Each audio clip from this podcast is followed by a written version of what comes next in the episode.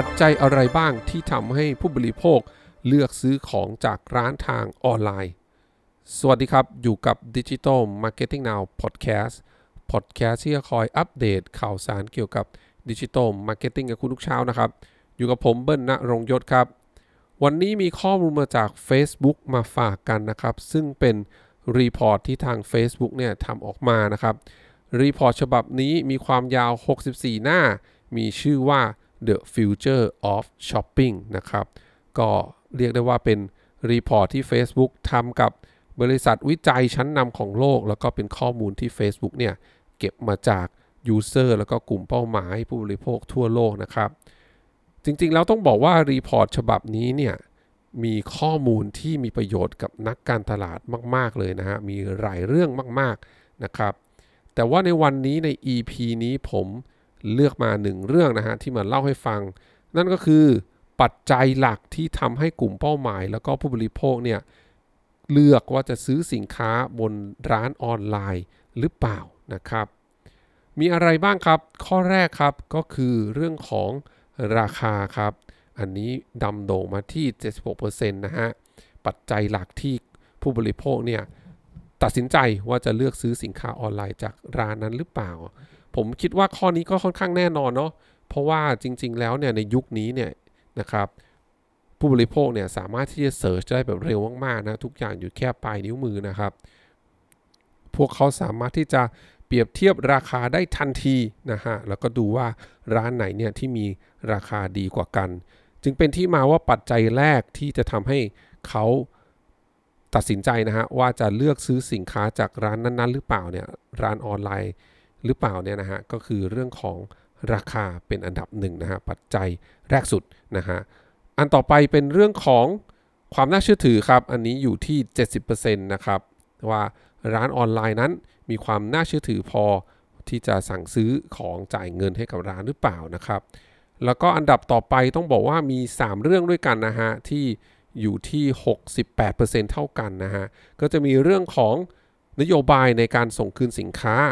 แล้วก็เป็นเรื่องของระยะเวลาในการจัดส่ง แล้วก็ความสะดวกสบายความง่ายในการใช้งานในการสั่งซื้อสินค้านะครับ3ปัจจัยนี้อยู่ที่ 68%เท่ากันนะครับ แล้วก็อีกอันนึงครับก็จะเป็นเรื่องของตัวเลือกนะครับในการที่จะจัดส่งสินค้านั่นเองนะฮะนี่ก็เป็น 6 ปัจจัยนะฮะที่ผู้บริโภคนะครับนำมาตัดสินใจว่าจะเลือกซื้อสินค้าจาก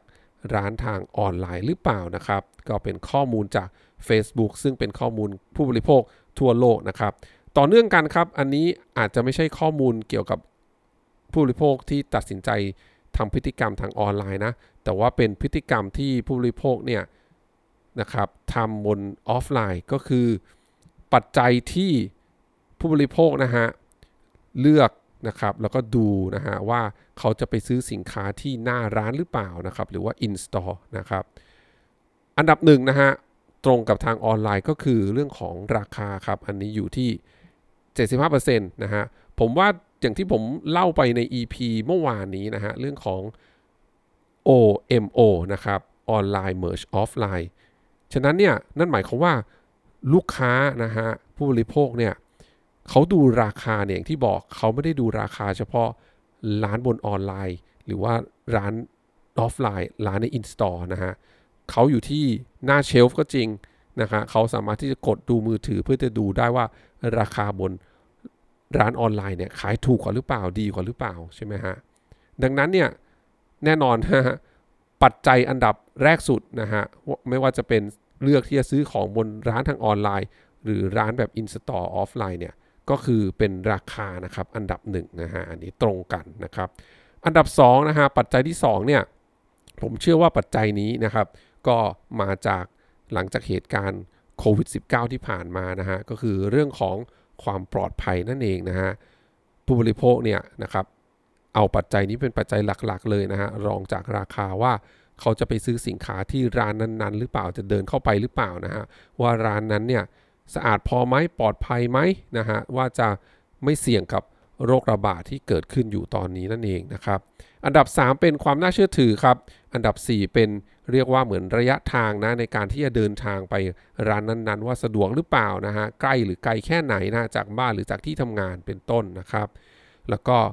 อันดับต่อไปเป็นเรื่องของความสะดวกสบายนะฮะในการเดินเข้าไปซื้อของนะฮะ convenience นะครับ แล้วก็ ปัจจัยสุดท้ายใน list นี้ก็จะเป็นเรื่องของ customer service นะครับ บริการของ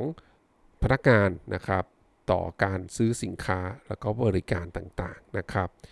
นี่นะครับก็มาจาก Facebook Report นะครับ The Future of Shopping นะครับ ก็ต้องขอบคุณ Facebook มาก ๆ ที่ทำ report ดี ๆ แบบนี้มาให้นักการตลาดอย่างพวกเรานะครับ ขอบคุณทุกท่านมากที่รับฟังครับ เดี๋ยวพรุ่งนี้เป็นเรื่องอะไรฝากคอยติดตามกันนะครับสำหรับวันนี้ สวัสดีครับ